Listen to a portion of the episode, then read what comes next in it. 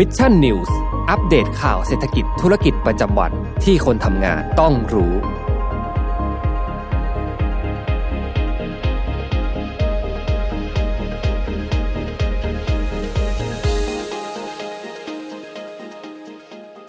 สวัสดีครับยินดีต้อนรับเข้าสู่รายการ Mission News Live นะครับ ประจำวันพฤหัสบดีที่ 16 มีนาคม สองสิบเจ็ดสิสิบเจ็ดมีนาคมนะฮะ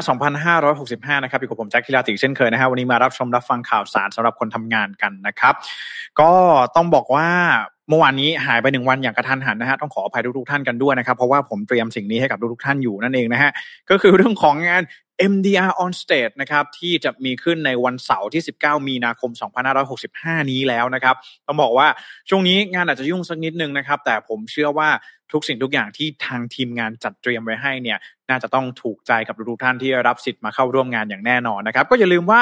วันพรุ่งนี้นะครับ ทางเราเองเนี่ยจะมีการรบกวนให้กับทุกๆท่านเนี่ย ตรวจ ATK กันสักนิดหนึ่งนะครับ เพื่อที่ว่าจะได้นำเอาผลการตรวจ ATK เนี่ยนะครับมาโชว์นะครับมาแสดงในวันที่จะมาเดินทางมาเข้าร่วมงานนั่นเองนะฮะสามหลักฐานด้วยกันนะครับ ที่เราต้องการก็คือหนึ่งนะครับเรื่องของหลักฐานการฉีดวัคซีนอย่างน้อย 2 เข็มนะครับ ผลตรวจ ATK ภายใน 24 ชั่วโมงนะครับ คือต้องบอกกันว่า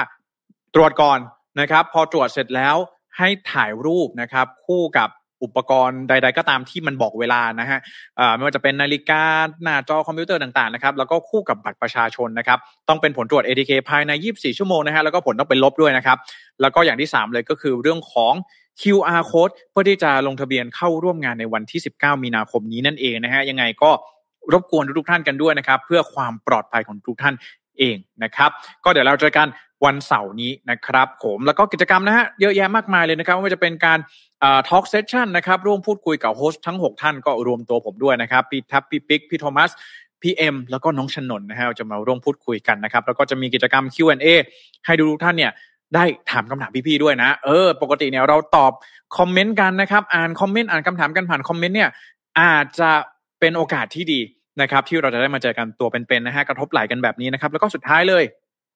อย่าลืมนะครับเรื่องของกฎกติกาการเข้าร่วมงานในวันพรุ่งนี้ ซึ่งเดี๋ยวจะมีเจ้าหน้าที่นะครับ ทีมงานเนี่ยแจ้งให้ทราบกันอีกทีหนึ่งนะครับ ผมยังไงก็ขอฝากกันด้วยนะ ช่วงนี้ยุ่งๆสักนิดนึงนะครับต้องขออภัยกันด้วยเพราะฉะนั้นแล้ว อย่างไรก็ตามเนี่ยนะครับสำหรับวันนี้เองก็ยังคงมีข่าวสารมาให้ติดตามกันนะฮะไม่พลาดแน่นอนนะครับ เพราะว่าเรื่องราวต่างๆที่เกิดขึ้นนะครับ มันก็เป็นเรื่องที่สำคัญมากๆ แล้วมันก็ถือว่าเป็นข่าวสารที่คนทำงานต้องรู้นั่นเองนะครับ เดี๋ยวเราไปเริ่มกันเลยนะฮะในช่วงนี้นะครับว่ามันมีข่าวสารอะไรเกิดขึ้นบ้างประจำวันนี้นะครับ ก็ก่อนอื่นนะฮะอย่าลืมนะใครที่เข้ามาแล้วก็อย่าลืมกดไลค์กดแชร์เป็นกำลังใจให้กันด้วยนะครับ สวัสดีคุณโทนี่ด้วยนะครับคุณโทนี่เข้ามาสวัสดีผ่านช่องทาง YouTube นะครับ ก็เดี๋ยวเราไปเริ่มกันเลยนะที่ข่าวแรกนะครับ วันนี้ข่าวสารอาจจะไม่ได้ลงรายละเอียดมากสักเท่าไหร่นะครับ แต่เดี๋ยวเดี๋ยวจะมาไล่เรียงกันไปเรื่อยๆนะฮะว่ามีอะไรที่จะต้องอรับทราบกันบ้างนะครับ ก็ล่าสุดนะครับวันนี้ก็มีในเรื่องของค่าไฟนะครับ ที่มีแนวโน้มว่าจะมีการ ปรับเพิ่มสูงขึ้นอย่างแน่นอนนะครับ ในช่วงเดือนพฤษภาคม ถึงเดือนสิงหาคมที่จะถึงนี้นะครับ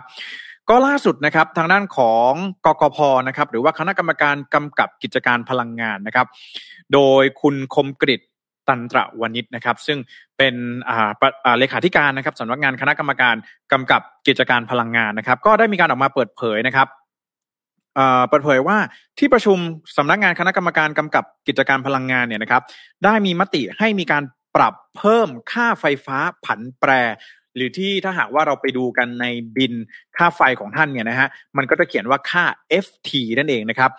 ซึ่งเดี๋ยวผมจะเล่าให้ฟังว่าค่า FT เนี่ยมันคืออะไรนะฮะเพราะว่าหลายๆท่านอาจจะคิดว่าเอ๊ะเราใช้ค่าไฟไปเนี่ย มันก็คิดค่าไฟตามหน่วยหรือเปล่านะครับ แล้วก็ไปคิดมาว่าหน่วยละเท่าไหร่แล้วก็แต่จริงๆแล้วเนี่ย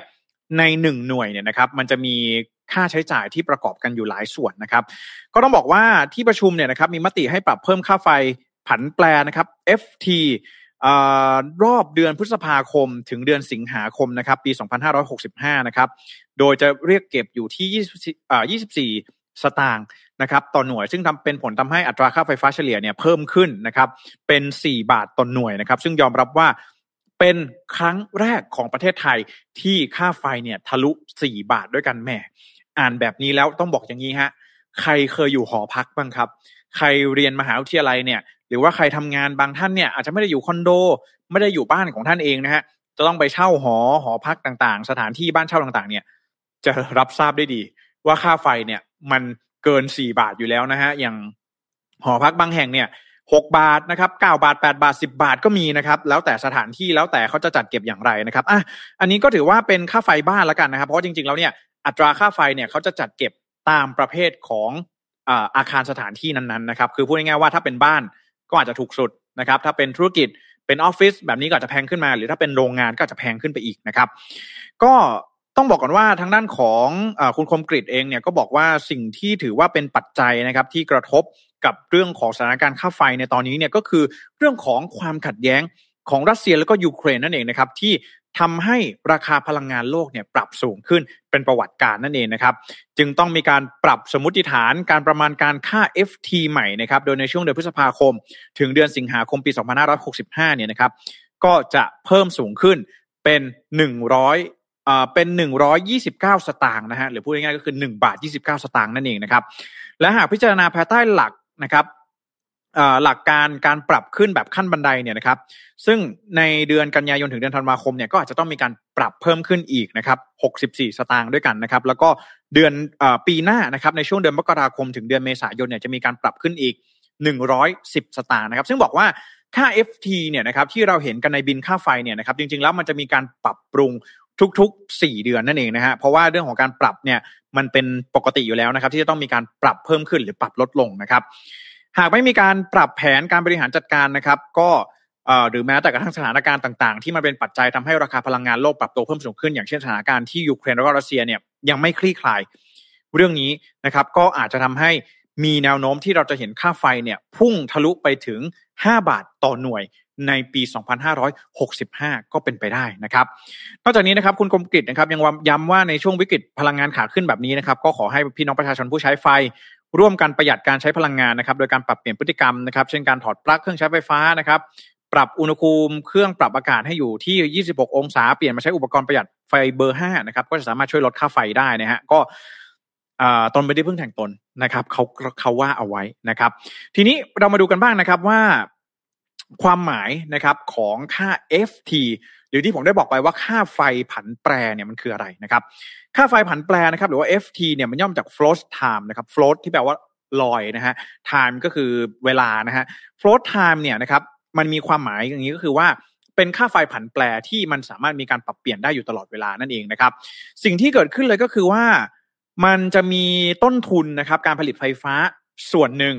ที่เขาต้องมีการลอยค่าเอาไว้พูดง่ายๆว่าไม่ได้มีการ fix เอาไว้ว่าต้นทุนตรงนี้เนี่ยจะต้องราคาเท่าไหร่นะครับ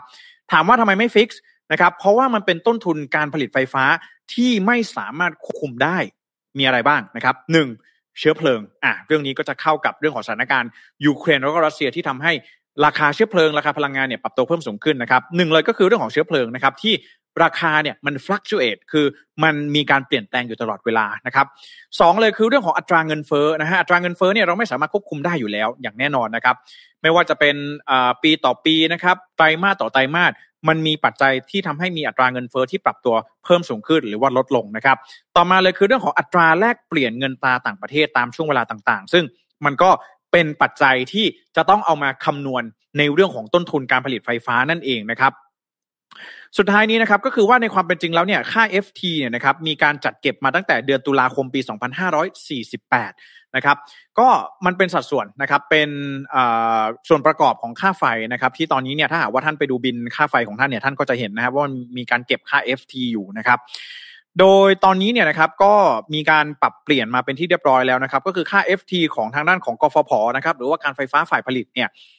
ก็จะมีการคิดนะครับจากต้นทุนเชื้อเพลิงที่ใช้ในการผลิตไฟฟ้าของกฟผนะครับ อีกส่วนหนึ่งเลยก็คือค่าซื้อไฟฟ้าจากผู้ผลิตเอกชน แล้วก็ประเทศเพื่อนบ้านนะครับ ที่เหลือเนี่ยนะครับก็ปัจจัยต่างๆ เหล่านี้เนี่ยมันถือว่าเป็นปัจจัยที่ทางกฟผเองไม่สามารถที่จะควบคุมได้นะครับ จึงทำให้มีการ คิดสูตรนะครับจัดเก็บค่าไฟฟ้าให้สอดคล้องนะครับก็คือเป็นการเรียกจัดเก็บค่าไฟผันแปรหรือว่าค่า FT ขึ้นมานั่นเองนะครับโดยในปัจจุบันเนี่ยค่า FT นะครับจะมีการปรับปรุงนะครับทุกๆ 4 เดือนนะครับ4เดือนเนี่ยจะมีการปรับปรุงครั้งหนึ่งนะครับก็เดือนเมษายนนี้เนี่ยจะถึงรอบในการปรับค่า FT นะครับเพราะฉะนั้นแล้วจึงถามว่าทำไม ถึงต้องเป็นเดือนพฤษภาคมทำไมไม่เป็นเดือนเมษายนเลยนะครับก็เพราะว่าเขามีรอบในการปรับค่า FT อยู่ก็คือ 4 เดือนต่อครั้งนะครับ โดยคณะอนุกรรมการเนี่ยจะมีการใช้สูตรนะครับในการปรับอัตราค่าไฟฟ้าโดยอัตโนมัตินะครับ ก็จะอยู่ภายใต้การดูแลของคณะกรรมการกำกับกิจการพลังงาน หรือว่ากกพต่อไปนะครับ ทีนี้เรามาดูกันบ้างนะครับ ว่าค่าไฟที่มีการจัดเก็บกันอยู่ในปัจจุบันนี้เนี่ยมันมีค่าอะไรกันบ้างนะครับ อย่างแรกเลยนะครับก็คือหนึ่ง คือค่าพลังงานไฟฟ้าอะถ้าดูช่องบนสุดนะฮะอะเดี๋ยวเราทำภาพเต็มภาพใหญ่ให้ดูนะครับ ข้างบนสุดนะครับก็คือเรื่องของอค่าไฟค่าพลังงานไฟฟ้านะครับ ก็คือต้นทุน แล้วก็ใช้จ่ายในการก่อสร้างโรงไฟฟ้า ระบบขนส่งการจำการจ่ายไฟฟ้านะครับ รวมถึงค่าเชื้อเพลิงในการผลิตของกฟผนะครับ หรือว่าค่าซื้อไฟฟ้าจากผู้ผลิตไฟฟ้าเอกชน ซึ่งนี่จะเป็นค่าพลังงานไฟฟ้านะครับ ต่อมาเลยนะครับ ก็คือค่าบริการนะครับ ต้นทุนการส่งคนไปอ่านค่ามิเตอร์ต่างๆนะครับ การจดหน่วยการจัดทำบินค่าไฟการทำระบบชำระค่าไฟฟ้าแบบนี้นะครับ อันนี้ก็จะเป็นในเรื่องของค่าบริการนะครับ ส่วนค่า FT เนี่ยจะเป็นค่าเชื้อเพลิงในการผลิตไฟฟ้า และค่าซื้อไฟฟ้าของกฟผ รวมทั้งนโยบายภาครัฐนะครับ เช่น ค่าใช้จ่ายในการส่งเสริมผู้ผลิตไฟฟ้า จากพลังงานหมุนเวียนที่เปลี่ยนแปลงค่าไฟฟ้า พื้นฐานนะครับ แล้วก็ที่เหลือเนี่ยจะเป็นแวดเจ็ดเปอร์เซ็นต์นั่นเองนะครับ ซึ่งส่วนที่เพิ่มขึ้นก็คือส่วนของค่า FT นั่นเองนะครับ ที่จะทำให้ราคาค่าไฟเนี่ยอาจจะทะลุไปอยู่ที่ระดับ 4 บาทต่อหน่วยก็เป็นไปได้นะครับ แล้วก็ไม่แน่ใจด้วยนะฮะว่า ในเรื่องของหน้าร้อนที่กำลังจะมาถึงนี้เนี่ยโอ้โห ช่วงนี้ก็ต้องบอกว่าหน้าร้อนจริง ๆ นะฮะช่วงนี้บางท่านเนี่ยก็บอกว่าเอ๊ะไม่แน่ใจว่ามีใครไปย้ายตำแหน่งของดวงอาทิตย์หรือเปล่านะฮะมันมาอยู่ใกล้กับ โลกของเราเนี่ยมากยิ่งขึ้นนะครับก็ต้องบอกว่าช่วงนี้เนี่ยอากาศร้อนกันจริงๆนะฮะแล้วก็คนไทยนะครับบ้านร้อนอากาศร้อนเหมือนบ้านเราแบบนี้เนี่ยนะฮะนอกจากจะต้องเปิดแอร์แล้วนะครับบางทีอาจจะต้องอาบน้ำบ่อยขึ้น จะต้องมีอะไรกิจกรรมหลายๆอย่างที่ต้องทำเพื่อที่จะคลายร้อนนะฮะก็เชื่อว่าช่วงช่วงหน้าร้อนเนี่ยจะเป็นช่วงที่ค่าไฟเนี่ยปรับตัวเพิ่มสูงขึ้นมากๆนะครับ ก็ถือว่าเป็นผลพวงละกันนะครับ จากเรื่องของสถานการณ์ที่ยูเครนแล้วก็รัสเซียที่ตอนนี้เนี่ยทำให้ค่าครองชีพนะครับ กำลังจะปรับตัวเพิ่มสูงขึ้นอีกแล้วนั่นเองนะครับสำหรับเรื่องของค่าไฟในรอบเดือนพฤษภาคม ถึงเดือนสิงหาคมที่จะถึงนี้นั่นเองนะครับ เพราะฉะนั้นแล้วตอนนี้เนี่ยมันก็จะยิ่งส่งผลนะครับทำให้เรื่องของเงินเฟ้อเนี่ยจะยิ่งปรับตัวเพิ่มสูงขึ้นอย่างแน่นอน เพราะอย่างที่เราทราบกันดีนะฮะเรื่องของต้นทุนการผลิต ต้นทุนค่าครองชีพต่างๆ เนี่ยมันมีพื้นฐานมาจากราคาน้ำมัน หรือว่าราคาพลังงานนะฮะพวกเราต้องใช้พลังงานกันอยู่ทุกวันนะครับ หลายๆท่าน ใช้สมาร์ทโฟนแบบนี้ก็ต้องใช้ไฟในการชาร์จโทรศัพท์ถูกต้องไหมฮะหรือว่าแต่ละท่านเดินทางออกไปทำงานนะครับออฟฟิศต่างๆทำงานนอกสถานที่ต่างๆ ก็ต้องใช้รถใช้ถนนต่างๆ สิ่งต่างๆ เหล่านี้เนี่ยก็จะทำให้ค่าครองชีพของท่านเนี่ยปรับตัวเพิ่มสูงขึ้นตามไปด้วยนะฮะแหมก็ต้องบอกว่าในปี 2022 แบบนี้เนี่ยสภาพเศรษฐกิจอะไรต่างๆ เนี่ยมันเลวร้ายจริงๆนะครับยังไงก็ช่วงเดือนพฤษภาคมนี้นะครับก็ถือว่าขอให้เตรียมตัวกันด้วยนะครับสำหรับเรื่องของราคาค่าไฟที่จะมีการปรับตัวเพิ่มสูงขึ้น นั่นเองนะครับอะวันนี้มาฝากกันนะฮะสั้นๆ ง่ายๆแบบนี้นะครับเตรียมตัวเจอค่าไฟที่แพงขึ้นนะครับต้องรอดูว่าทางภาครัฐนะครับโดยรัฐบาลเนี่ยคอรมอจะมีมาตรการอย่างไรออกมากำกับดูแลหรือว่าช่วยเหลือประชาชนในช่วงนี้หรือไม่นั่นเองนะครับอะก็วันนี้วันนี้ข่าวอาจจะสบายๆสักนิดหนึ่งนะฮะเพราะว่ายุ่งทั้งวันเลยนะครับผมอะเดี๋ยวเราไปดูคอมเมนต์กันสักนิดหนึ่งนะฮะ สวัสดีคุณซิรินนะฮะบอกว่าเห็นค่าไฟจะขึ้นก็ถอนหายใจเฮือกใหญ่เลยนะครับโอ้ใครช่วงนี้ใช้ไฟเดือนละกี่บาทกันบ้างนะครับคอมเมนต์กันเข้ามาได้นะครับคุณเกาหลีนะฮะบอกว่าสวัสดีค่ะทำงานไปด้วยฟังคุณแจ็คไปด้วยนะครับ ขอบคุณมาก ๆเลยนะครับสวัสดีคุณมาวินนะครับ บอกว่าสวัสดีครับ ภาพชัดเสียงชัดเจนครับ ชัดเจนกว่าอนาคตกรุงกรุงเทพอีกนะครับแหมอนาคตยังดีครับ เราจะได้เลือกตั้งกันแล้วนะครับ สิ้นเดือนพฤษภาคมที่จะถึงนี้นะครับ ก็ใจเย็นๆนะฮะผมเชื่อว่า คนกรุงเทพมหานครเองจะได้เลือกผู้นำนะครับ ผู้ว่าราชการที่มีความสามารถแล้วก็เป็นที่ยอมรับของชาวกรุงเทพเข้ามาบริหารราชการแผ่นดิน เมืองกรุงเทพมหานครของเราได้อย่างแน่นอนนะฮะก็ต้องมีความหวังต่อไปนะฮะกรุงเทพเมืองเทพสร้างนะครับ ชีวิตดีๆที่ลงตัวนะครับ สวัสดีคุณแจ็คกี้ด้วยนะครับ บอกว่าสวัสดีครับคุณแจ็คนะฮะสวัสดีคุณธนสินด้วยนะครับ มาช้าแต่มานะครับ ยินดีมากๆเลยนะฮะแล้วก็คุณพัทราพรนะครับ บอกว่าตราเงินเฟ้อกับค่าพลังงาน ไม่ซ้ำซ้อนกันหรอกครับ ก็ต้องบอกว่าเรื่องของอัตราเงินเฟ้อกับค่าพลังงานเนี่ยมันเป็นของคู่กันนะฮะอัตราเงินเฟ้อถ้าหากว่าเราไปดูเนี่ยนะฮะตามที่สำนักข่าวรายงานนะฮะเรื่องของอัตราเงินเฟ้อสหรัฐเจ็ดเปอร์เซ็นบ้านเราห้าเปอร์เซ็นสี่เปอร์เซ็นต่างเนี่ยก็ต้องบอกว่ามันเป็นการคิดแบบภาพรวมภาพใหญ่นะครับ เป็นอินเด็กซ์เป็นดัชนีชี้วัดภาพใหญ่นะครับ แต่ถ้าหากว่าเราลงมาดูเรื่องของค่าพลังงานเนี่ยนะครับ มันก็คือถือว่าเป็นค่าของชีพส่วนหนึ่งนะครับ เพราะฉะนั้นแล้ว ค่าของชีพเงินเฟ้อต่างๆเนี่ยอาจจะต้องเอามาเปรียบเทียบกับค่าของชีพกับค่าแรงขั้นต่ำเออ ว่ามันจะสามารถใช้ชีวิตอยู่ได้ไหมนะครับ ในขณะที่ค่าของชีพเนี่ยกำลังปรับตัวเพิ่มสูงขึ้นนะฮะล่าสุดได้ข่าวว่ามาม่าเนี่ยจะทะลุซองละเจ็ดบาทด้วยนะครับอะก็ช่วงนี้นะครับอย่างที่ผมได้บอกไปสถานการณ์เศรษฐกิจต่างๆลำบากยากเย็นจริง ๆ นะครับ คุณนันทานะครับบอกว่าวันนี้กินข้าวกลางวันช้าวันหนึ่งมาฟังครับ เรื่องดีเฟก มีมีเยอะมากนะครับตั้งแต่สมัยโอบามาแล้วนะครับ เดี๋ยวนี้เนียนมากนะฮะมีสคริปต์ให้ลองบน Open Source ด้วยเออคุณนันทาขอบคุณมากเลยนะฮะผมก็พอมาเจอข่าวนี้เนี่ยข่าวต่อไปเนี่ยนะฮะที่เกี่ยวข้องกับดีเฟกเนี่ยผมก็สงสัยเหมือนกันเอ๊ะมันทำง่ายขนาดนั้นเลยเหรอฮะผมก็ถ้าหากว่ามีเวลาเดี๋ยวจะลองดูนะฮะเดี๋ยวสักวันหนึ่งจะลองเอามาปลอมเป็นผมเนี่ยมาอ่านข่าวกันดูบ้างนะครับอ่าคุณทีลิศนะครับ บอกว่ามีอะไรไม่ขึ้นบ้างในยุคคุณลุงนะครับ ก็ไม่แน่ใจเหมือนกันนะฮะว่า อะไรไม่ขึ้นบ้างนะครับ น้ำหนักยังขึ้นเลยนะฮะช่วงนี้นะครับอ่าขอบคุณทุกท่านมากๆนะครับ เดี๋ยวไปดูข่าว Deep Fake กันสักนิดหนึ่งนะ ผมคิดว่าข่าวนี้ค่อนข้างน่าสนใจเลยทีเดียวนะฮะแล้วก็เป็นเอ่อสิ่งที่เรียกว่าสงครามไซเบอร์กันจริงๆนะฮะก็ไม่แน่ใจเหมือนกันว่าใครเป็นคนจัดทำขึ้นมา มีจุดประสงค์อะไรอย่างไรนะครับ แต่ว่าอะเดี๋ยวหลายท่านอาจจะงงนะฮะว่าผมพูดถึงอะไรนะครับล่าสุดนะครับวันนี้นะฮะมีรายงานออกมานะครับทางด้านของ CNN นะฮะว่า Facebook แล้วก็ YouTube นะครับได้มีการออกมาประกาศว่าทางบริษัทนะครับทางบริษัท tech ทั้งสองบริษัทนี้เนี่ยได้ทำการระงับนะครับหรือว่าลบคลิปวิดีโอที่ใช้เทคโนโลยี Deep Fake มาใช้ในการปลอมแปลงเป็นประธานาธิบดีวลาดิเมียร์เซเลนสกี้ของยูเครนนั่นเองนะครับ เรื่องนี้น่าสนใจมากนะฮะคือต้องบอกอย่างนี้ก่อนนะครับว่า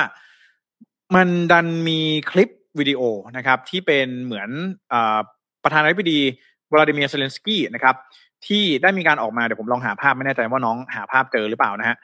ที่เป็นคลิปนะฮะเดี๋ยวผมลองเปิดให้ภายหลังนะครับ ก็คือว่ามันมีคลิปออกมานะครับ ว่าเป็นประธานาธิบดีเซเลนสกี้อันนี้อันนี้ภาพจริงนะฮะถ้าใครดูอยู่ตอนนี้อันนี้อันนี้ภาพจริงนะครับ คือต้องบอกว่ามันมีคลิปที่ปลอมแปลงออกมานะครับ เป็นเซเลนสกี้เนี่ยนะครับกำลังพูดอยู่หน้า backdrop นะครับ backdrop ก็คือเป็น backdrop แบบนี้เลยนะครับ คือเป็นตราของรัฐบาลนะครับ แล้วก็ออกมาพูดนะครับ ใช้เทคโนโลยี deepfake แล้วก็บอกว่า ขอให้ประชาชนชาวยูเครนเนี่ยวางอาวุธแล้วก็ยอมแพ้ต่อกองทัพรัสเซียซะนะครับ ซึ่งในภายหลังเนี่ยนะครับทาง Facebook แล้วก็ YouTube บอกว่าคลิปนี้เนี่ยมันเป็นคลิปที่ถูกทำขึ้นโดยเทคโนโลยี Deep Fake นะครับ ซึ่งทาง Facebook แล้วก็ YouTube เนี่ยได้ดำเนินการลบนะครับเนื้อหาพวกนี้เนี่ยออกไปเป็นที่เรียบร้อยแล้วนะครับ โดยการปลอมแปลงวิดีโอของเซเลนสกี้ในครั้งนี้เนี่ยนะครับถูก รายงานครั้งแรกนะครับ โดยสำนักข่าว Wise นะครับ ซึ่งก็ถือว่าเป็นอย่างที่ผมได้บอกไปนะฮะว่าเป็นการออกมาพูดว่าให้ประชาชนเนี่ยวางอาวุธซะยอมจำนนต่อรัสเซียนะครับ ซึ่งต้องบอกว่า Deepfake เนี่ยนะครับถือว่าเป็นเทคโนโลยีที่รวมเอาเทคการเอา Deep Learning นะครับ AI ต่างๆ เนี่ยมาจัดทำเป็นคลิปวิดีโอแล้วก็ไฟล์เสียง เพื่อให้ปรากฏเป็นภาพบุคคลนะครับกำลังกระทำการบางสิ่งอยู่นะครับ โดยส่วนใหญ่แล้วเนี่ยมักจะนำมาใช้ในการ เผยแพร่ข้อมูลเท็จ หรือว่าข่าวปลอมนั่นเองนะครับโดยบัญชี Twitter นะครับของ Facebook นะก็คือทาง Facebook เนี่ยเขาออกมาประกาศผ่าน Twitter นะครับว่า ได้มีการรายงานนะครับว่า Nathaniel Glacier นะครับซึ่งเป็น Head of Security Policy นะครับของ Facebook เนี่ยออกมาแถลงนะครับออกมารายงานว่าตอนนี้ Facebook นะครับหรือว่า Meta เนี่ยได้มีการตรวจสอบพบ และดำเนินการลบคลิปวิดีโอที่เข้าข่ายเป็นที่เรียบร้อยแล้วนะครับ เนื่องจากเนื้อหาของวิดีโอเนี่ย ผิดกฎแล้วก็ข้อบังคับการใช้งานของ Facebook นะครับที่ไม่ให้เผยแพร่ข้อมูลที่เป็นเท็จนะครับขณะที่ทางด้านของอ YouTube นะครับโดยไอวี่ชอยนะครับซึ่งเป็นโฆษกนะครับของทางด้าน YouTube นะครับก็ได้มีการออกมากล่าวนะครับว่า YouTube ก็มีการดำเนินการในลักษณะเดียวกันกับทาง Facebook นะครับก็คือการลบคลิปที่เป็นวิดีโอดีเฟกออกไปนะครับแล้วก็ทาง i อ eng เองก็บอกว่าตอนนี้ YouTube เองก็อนุญาตให้มีการใช้งานเทคโนโลยีดีเฟกได้ แต่จะต้องเป็นไปเพื่อการนำเสนอเนื้อหา เพื่อการศึกษาสารคดีหรือว่าทางวิทยาศาสตร์เท่านั้นนะครับทางด้านของ Twitter เองก็ออกมีการออกมารายงานเหมือนกันนะครับ ว่าตอนนี้บริษัทกำลังอยู่ในช่วงของการติดตาม แล้วก็ประเมินสถานการณ์นะครับ แล้วก็ได้มีการดำเนินการในบางส่วนเป็นที่เรียบร้อยแล้วนะครับ แม้ตอนนี้เนี่ยนะครับตัววิดีโอจะไม่มีความสมจริง หรือว่าเสมือนจริงมากนักนะครับ แต่ว่าเนื้อหาในวิดีโอเนี่ยเป็นเนื้อหาที่จงใจนะครับเบี่ยงเบนประเด็นแล้วก็เสริมสร้างความเข้าใจที่ผิดนะครับ เนื่องจากว่า ก่อนหน้านี้ประธานาธิบดีวลาดิเมียร์เซเลนสกี้ของยูเครนเนี่ยออกตัวมาเสมอนะครับ ว่าพร้อมที่จะยืนหยัดต่อสู้กับรัสเซียนะครับทางด้านผู้เชี่ยวชาญด้าน digital forensic นะฮะผมอันนี้ผมน่าสนใจมากนะ digital forensic ก็คือนักนิติเวชทางไซเบอร์เอออันนั้นผมไม่แน่ใจภาษาไทยมันจะพูดว่าอะไรนะฮะลองลองคอมเมนต์กันเข้ามาได้นะครับ digital forensic นะครับผู้ที่จะต้องหน่วยพิสูจน์หลักฐานทางไซเบอร์ทางดิจิทัลนะครับ ก็ออกมาระบุว่า วิธีการตรวจสอบนะครับว่าคลิปวิดีโอไหนเป็นคลิปที่เกิดขึ้นจากเทคโนโลยี deepfake เนี่ยนะครับก็ให้ลองสังเกตดูนะครับข้อแรกหนึ่งคือคุณภาพของวิดีโอนะครับส่วนใหญ่แล้ววิดีโอที่เป็น deepfake เนี่ยนะครับจะมีเอ่อ resolution หรือว่ามีคุณภาพความคมชัดเนี่ยที่ต่ำนะครับเพราะว่าอะไรเพราะว่าต้องการที่จะปิดบังนะครับปิดบังพวก รอยในการตัดต่อหรือว่าความไม่เนียนของ AI ที่มันทำออกมานะครับ อย่างแรกนะครับก็คือดูเรื่องของคุณภาพความคมชัดก่อนนะครับ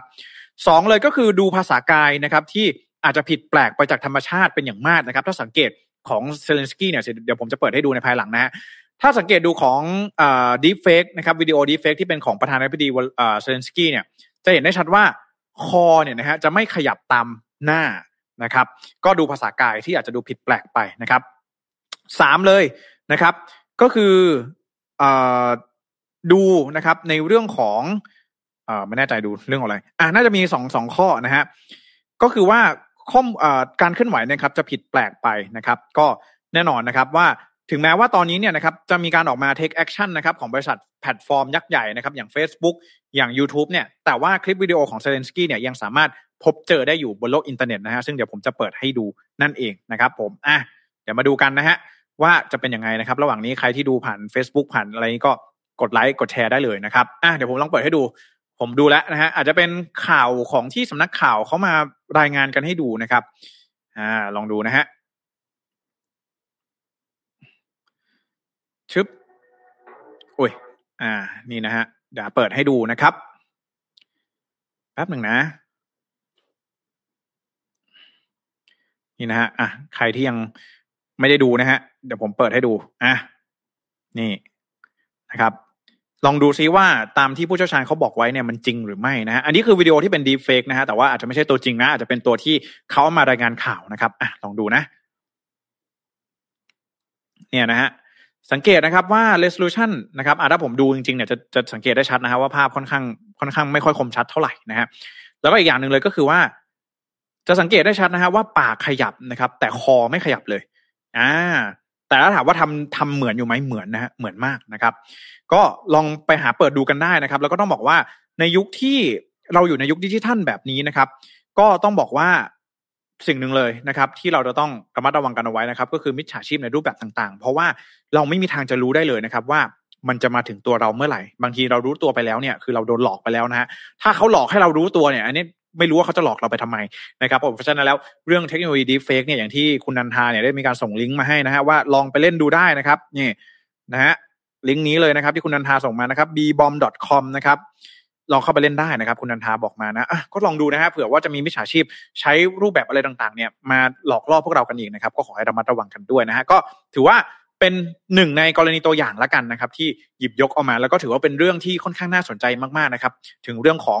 สงคราม ความขัดแย้งในยุคไซเบอร์แบบนี้โอ้โห การโจมตีทางไซเบอร์มีหลากหลายรูปแบบมากๆนะฮะก็ไม่แน่ใจไม่ได้บอกว่าฐานรัสเซียเป็นคนทำอาจจะมีกลุ่มแฮกเกอร์กลุ่มผู้ไม่หวังดีเนี่ยต่างๆเนี่ยมาทำนะฮะก็ขอให้ดูเป็นกรณีตัวอย่างเอาไว้นะครับผมอะนะครับสวัสดีทุกท่านกันด้วยนะครับอ่าทางด้านของดรพันุวัฒน์นะครับ บอกว่าคุณลุงไงไม่ขึ้นนะฮะมันไม่แน่ใจไม่ขึ้นอะไรนะครับอ่าคุณนันทาส่งลิงก์มานะครับ บอกว่าอันนี้ก็ ที่ดังๆของทอมครูซนะครับลองเข้าไปดูได้นะฮะแล้วก็คุณกฎชพันธ์นะครับ บอกว่าสวัสดีค่ะสวัสดีคุณกฎชพันธ์ด้วยนะครับคุณกอลีบอกว่าเนียนมากนะฮะเหมือนมากนะครับบทสัมภาษณ์บอกว่าไม่ได้ไม่ได้ติดตามทั้งเช้าทั้งเย็นหนึ่งสัปดาห์เต็มนะครับกลับมาแล้วนะครับยินดีต้อนรับกลับมาด้วยนะครับขอบคุณคุณกฤษพันธ์มากๆที่เข้ามาติดตามนะครับไปดูข่าวสุดท้ายกันบ้างครับ คือเรื่องของเฟดนะฮะรายงานกันสักนิดหนึ่งนะครับ ว่าเกิดอะไรขึ้นนะฮะก็เมื่อวานนี้นะครับ เมื่อคืนนี้ บ้านเราเนี่ยเป็นตอนกลางคืนนะฮะแต่ว่าที่ ที่นู่นเนี่ยจะเป็นตอนช่วงเช้าๆบ่ายๆประมาณนี้นะฮะก็วันที่ 15 มีนาคมนะครับสำนักข่าวต่างประเทศหลายสำนักเลยนะฮะก็มีการรายงานนะครับว่าที่ประชุมนะครับคณะกรรมการกำกับนโยบายการเงินนะครับ หรือว่า FOMC นะครับของธนาคารกลางสหรัฐนะครับได้มีมติ ในการปรับเพิ่มอัตราดอกเบี้ยนโยบายนะครับเป็น 0.25%นะครับซึ่งถือว่าเป็นการปรับเพิ่มขึ้นอัตราดอกเบี้ยนโยบาย ครั้งแรกในรอบ 4 ปีนะฮะก็ต้องบอกว่า เจอร์มโพเวลนะครับประธานธนาคารกลางสหรัฐนะครับ ก็ได้มีการออกมาระบุนะครับ หลังจากที่มีมติของที่ประชุมนะครับ ว่าการปรับขึ้นอัตราดอกเบี้ยนโยบายในครั้งนี้นะครับ ถือเป็นเป้าหมายที่ธนาคารกลางสหรัฐมีอยู่แล้วนะครับในปีนี้นะครับ แล้วก็ธนาคารกลางสหรัฐจะปรับเพิ่มอัตราดอกเบี้ยนโยบายอีก 6 ครั้งนะครับ ครั้งละ 0.25%นะครับในช่วงที่เหลือของปี 2022 นี้นะครับ โดยมีการคาดการณ์ว่าอัตราดอกเบี้ยนโยบายของธนาคารกลางสหรัฐจะปรับขึ้นมาอยู่ที่กรอบ 1.75%ถึง 2%ในช่วงสิ้นปี 2022 นะครับ จากสถานการณ์เงินเฟ้อในสหรัฐนะครับที่ปรับเพิ่มสูงขึ้นนะครับในรอบ 40 ปีนะฮะก็หลายประเทศแล้วก็มีอีกหลายประเทศทั่วโลกนะครับที่ต้องเผชิญหน้ากับสภาวะเงินเฟ้อนะครับจากซึ่งเป็นผลพวงทางเศรษฐกิจจากการแพร่ระบาดของโควิด -19 นะครับแล้วก็สงครามระหว่างรัสเซียแล้วก็ยูเครนนะครับจึงทำให้ธนาคารกลางสหรัฐเนี่ยจัดสินใจออกมาตรการทางการเงินที่เข้มงวดมากยิ่งขึ้นนะครับเพื่อป้องกันไม่ให้เศรษฐกิจของสหรัฐเนี่ยเข้าสู่ภาวะเศรษฐกิจถดถอยในอนาคตนะครับแล้วก็มีความเป็นไปได้ว่า ธนาคารกลางสหรัฐนะครับจะใช้นโยบายทางการเงินที่มีความเข้มงวดมากยิ่งขึ้นในอนาคตนั่นเองนะครับอย่างไรก็ตามนะครับไดแอนสวอกนะครับซึ่งเป็นหัวหน้าทีมนักเศรษฐศาสตร์นะครับจากบริษัทด้านการเงินอย่าง Grant Thornton นะครับได้มีการกล่าวว่าธนาคารกลางสหรัฐเนี่ยที่ได้มีการปรับเพิ่มอัตราดอกเบี้ยนโยบายไปเนี่ยก็เปรียบเสมือนกับการประกาศสงครามกับอัตราเงินเฟ้อนะครับซึ่งถือว่าเป็นอัตราเงินเฟ้อที่ พุ่งสูงขึ้นเป็นประวัติการณ์ในรอบทศวรรษนะครับ ทั้งนี้นะครับภายหลังจากการปรับเพิ่มอัตราดอกเบี้ยนโยบายที่สูงขึ้นของธนาคารกลางสหรัฐนะครับ ก็มี domino effect นะครับตามมาแต่ว่าเป็นในด้านที่ดีนะฮะก็คือว่าทางด้านของดัชนีตลาดหลักทรัพย์ดาวโจนส์นะครับปรับตัวเพิ่มสูงขึ้น 1.5%นะครับแล้วก็ทางด้านของ S S&P 500 นะครับ ก็มีการปรับเพิ่มขึ้น 2.2%ด้วยกัน ขณะที่ NASDAQ นะครับ เพิ่มขึ้น 3.7%แล้วก็สำนักข่าว CNBC เองก็มีการรายงานว่าสาเหตุที่แน่ชัดก็คือ สาเหตุที่แน่ชัดนะครับ จากดัชนีตลาดหลักทรัพย์ที่ปรับตัวเพิ่มสูงขึ้นเนี่ยก็คือว่านักลงทุนจำนวนมากนะครับ มองว่าการปรับอัตราดอกเบี้ยนโยบายของธนาคารกลางสหรัฐในครั้งนี้เนี่ยจะสามารถช่วยให้สภาพเศรษฐกิจของสหรัฐ มีความคล่องตัวเพิ่มมากยิ่งขึ้นในอนาคตนั่นเองนะคือนักลงทุนยังมองว่าเป็นเรื่องที่ดีอยู่นะครับ ก็จึงทำให้ในช่วงนี้นะครับ หลังจากที่ก่อนหน้านี้เนี่ยเดือนกุมภาพันธ์เดือนมีมีอ่ามกราคมเนี่ย มีข่าวเฟดออกมา มีข่าวธนาคารกลางออกมาทีไรเนี่ย โอ้โห หุ้นสหรัฐดิ่งหวบดิ่งหวบเลยนะฮะ ก็เอาเป็นว่าวันนี้นะครับ ในที่สุดนะฮะ หลังจากที่รอคอยกันมานานนะครับ ก็ธนาคารกลางสหรัฐมีการปรับเพิ่มอัตราดอกเบี้ยนโยบายเพิ่มขึ้นแล้วเป็นที่เรียบร้อยนะครับ ถามว่าเรื่องนี้เนี่ยหลายท่านอาจจะสงสัยเนาะ เออแล้วก็เรื่องนี้มันทำไมมันสำคัญอะไรกับตัวเรานะฮะ มันเกี่ยวข้องอะไรกับตัวเรา คือต้องบอกงี้ก่อนว่าสหรัฐเนี่ยนะครับ ถือว่าเป็นประเทศที่มีขนาดเศรษฐกิจใหญ่ที่สุดในโลกใช่ไหมแล้วการปรับเพิ่มขึ้นอัตราดอกเบี้ยนโยบายของธนาคารกลางสหรัฐเนี่ยนะครับมันจะส่งผลต่อเศรษฐกิจของสหรัฐนะครับ ส่งผลต่อการเติบโตทางเศรษฐกิจของสหรัฐนะครับ ซึ่งมันก็จะก่อให้เกิดนะครับโดมิโนเอฟเฟกตามมานะครับ เนื่องจากสหรัฐเนี่ย เป็นผู้นำด้านเศรษฐกิจนะฮะอย่างแรกเลยก็คือว่า มันก็อาจจะมีเนี่ยนะฮะเรื่องของ ราคาตลาดหลักทรัพย์ดัชนีตลาดหลักทรัพย์ที่มันปรับตัวเพิ่มสูงขึ้นหรือว่าลดลงนะครับ สิ่งที่จะเกิดขึ้นก็คือว่าหนึ่งถ้าหากว่าท่านลงทุนในกองทุนต่างประเทศนะครับ ที่ไปลงทุนในสหรัฐนะครับ กองทุนอินด็กซ์ฟันต่างๆนะครับ ที่ไปลงทุนใน Facebook ลงทุนใน NASDAQ อะไรต่างๆดาวโจนส์อะไรต่างๆเนี่ยมันก็จะมีผลอย่างแน่นอนนะครับ อันนี้อย่างแรกเรื่องของการลงทุนก่อนการออมนะฮะบางท่านออมในกองทุนรวมอะไรแบบนี้นะครับสองนะครับ ก็คือว่าถ้าหาก เศรษฐกิจของสหรัฐนะครับ มันอยู่ในการควบคุมแบบนี้เนี่ย มันก็มีแนวโน้มเหมือนกันนะครับ ว่าประเทศอื่น ๆนะครับ อย่างเช่น ประเทศไทยของเราเองนะครับ หรือว่าประเทศมหาอำนาจทางเศรษฐกิจ อย่างเช่นสหราชอาณาจักรนะครับสหภาพยุโรปต่างๆ เนี่ยก็อาจจะมีการกำหนดปรับเพิ่มอัตราดอกเบี้ยนโยบาย เช่นเดียวกัน ซึ่งถ้ามันมาถึงที่บ้านเรานะครับ ถ้าบ้านเราเองมีการปรับเพิ่มขึ้นอัตราดอกเบี้ยนโยบายเนี่ย มันก็จะส่งผลให้หนึ่งนะครับ เรื่องของ personal loan นะฮะเงินกู้สินเชื่อส่วนบุคคลต่างๆ ก็อาจจะต้องมีต้นทุนทางการเงินที่เพิ่มสูงขึ้นนะครับค่ารถค่าบ้านก็อาจจะมีต้นทุนดอกเบี้ยที่เพิ่มสูงขึ้นด้วยเช่นเดียวกันนะครับหรือแม้แต่กระทั่งการลงทุนในตลาดหุ้น หรือว่าตลาดหลักทรัพย์แห่งประเทศไทยเนี่ยก็จะได้รับผลกระทบเช่นเดียวกัน เพราะว่าบริษัทต่างๆ ก็อาจจะไม่ได้มีการปรับพอร์ตในการลงทุนนั่นเองนะครับหรือว่าในอนาคตมันก็อาจจะมี ripple effect ต่างๆเนี่ยตามมาค่อนข้างเยอะนะฮะก็เอาเป็นว่าตอนนี้ เป็นสิ่งที่เกิดขึ้นในสหรัฐนะครับ แล้วก็ถือว่าเป็นทิศทางเศรษฐกิจโลก ใครที่ลงทุนนะครับ ในตอนนี้ก็ขอให้ลองปรับพอร์ตกันดูนะครับ แต่ว่าที่น่าสนใจเลยคือตอนนี้คือที่จีนนะอย่างพี่โทมัสเล่าไปเมื่อเช้านี้นะครับว่าโอ้ที่จีนในเรื่องของเศรษฐกิจตอนนี้ ตัวเลขเศรษฐกิจน่ากังวลอีกแล้วนะครับ แล้วก็ถือว่าเป็นอีกหนึ่งช่วงเลยนะครับ ที่อาจจะต้องมีการปรับพอร์ตถ้าหากว่าใครเนี่ยลงทุนที่จีนกันอยู่ในตอนนี้นะครับ ผมอะนะฮะก็อย่างที่บอกไปนะครับ วันนี้อาจจะเป็นการรายงานข่าวแบบ สบายๆสักนิดนึงนะฮะอาจจะไม่ลงลึกเรื่องใดเรื่องหนึ่งเป็นพิเศษนะครับ ยังไงก็ขอขอบคุณทุกท่านที่เข้ามาติดตามรับชมแล้วก็รับฟังในวันนี้ด้วยนะครับ แล้วก็วันนี้เนี่ยเราอยู่กันอย่างอบอุ่นเช่นเคยนะครับ อย่างที่ผมเล่ามาโดยตลอดนะฮะนี่นะครับ ต้องขอบคุณดีน่าโทนิวนะฮะน้ำเต้าหู้ออร์แกนิกหอมอร่อยดีกับสุขภาพนะครับ ให้คุณออร์แกนิกได้ทุกวันนะครับดีน่าโทนิวนะฮะน้ำเต้าหู้ออร์แกนิกนะครับสูตร original นะครับสีเหลืองนะฮะแล้วก็สูตรน้ำตาลน้อยสีฟ้านั่นเองนะครับหาซื้อได้แล้วทุกที่นะครับตาม ห้างสรรพสินค้าร้านสะดวกซื้อทั่วไปเลยนะครับ ก็อย่างไรก็ตามนะครับ อย่าลืมนะฮะว่าเราเจอกันวันเสาร์นี้นะฮะกับงาน MDR on stage นะครับหรือว่า Mission Daily Report on stage นั่นเองนะครับ ก็หวังว่าเราจะได้เจอทุกๆท่านนะที่มาคอมเมนต์กันทุกวันแบบนี้นะครับ แล้วก็ถ้าหากว่าชื่อ Facebook ชื่ออะไรเนี่ยก็แจ้งกันเข้ามาได้เลยนะครับ เราจะได้จำกันได้เนาะแล้วก็เดี๋ยวจะมีกิจกรรมเยอะแยะต่างๆ นานามากมายเลยนะครับ ยังไงก็ถ้าหากว่าได้ไปงานก็ขอให้เจอกันนะครับ อะขออนุญาตอ่านคอมเมนต์รอบสุดท้ายนะครับ ก่อนที่จะจากลากันในวันนี้นะครับสวัสดีคุณมณิมนด้วยนะครับอบอกว่ามาสายแต่ว่ามาแล้วนะครับขอบคุณคุณมณิมนมากมากเลยนะครับ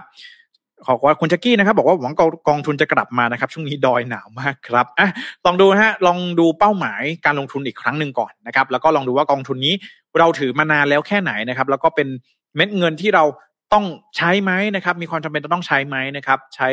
ลงทุนในระยะสั้นระยะกลางระยะยาวแบบนี้ก็ลองปรับพอร์ตกันดูอีกทีหนึ่งนะครับ ยังไงเป็นกำลังใจให้คุณจักกี้นะครับ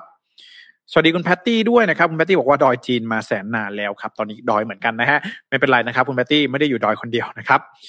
นะคุณแพตตี้บอกว่าอดไปร่วมงาน MDR on stage ในครั้งนี้ไม่เป็นไรนะครับ ก็หวังว่าโอกาสหน้าเราจะได้มีโอกาสต้อนรับคุณแพตตี้ตัวเป็นๆในงานกิจกรรมต่างๆ ของทางรายการ Mission Daily Report หรือว่าของ Mission to the Moon นะครับ ก็นี่นะฮะขออนุญาตประชาสัมพันธ์งานอีกครั้งหนึ่งนะครับ เดี๋ยวเราเจอกันก็ขอขอบพระคุณทุกท่านมากๆนะครับ ก็ขอให้ช่วงนี้รักษาสุขภาพร่างกายกันด้วยนะครับ แล้วก็พรุ่งนี้อาจจะต้องมีการงดรายการอีกหนึ่งวันนะฮะช่วงนี้ต้องขออภัยด้วยที่มามาหายหายนะครับ ยังไงก็ขอให้ติดตามกันต่อไป แล้วก็ เดี๋ยวเรามาพบกันอีกทีหนึ่งนะฮะก็วันนี้ขอลาไปก่อนแล้วพบกันใหม่สัปดาห์หน้าแล้วกันนะ ขออนุญาตเก่างดรายการในวันนี้เลยนะครับ ก็เดี๋ยวพบกันสัปดาห์หน้าสำหรับวันนี้ สวัสดีครับ Mission News อัปเดตข่าวเศรษฐกิจธุรกิจประจำวันที่คนทำงานต้องรู้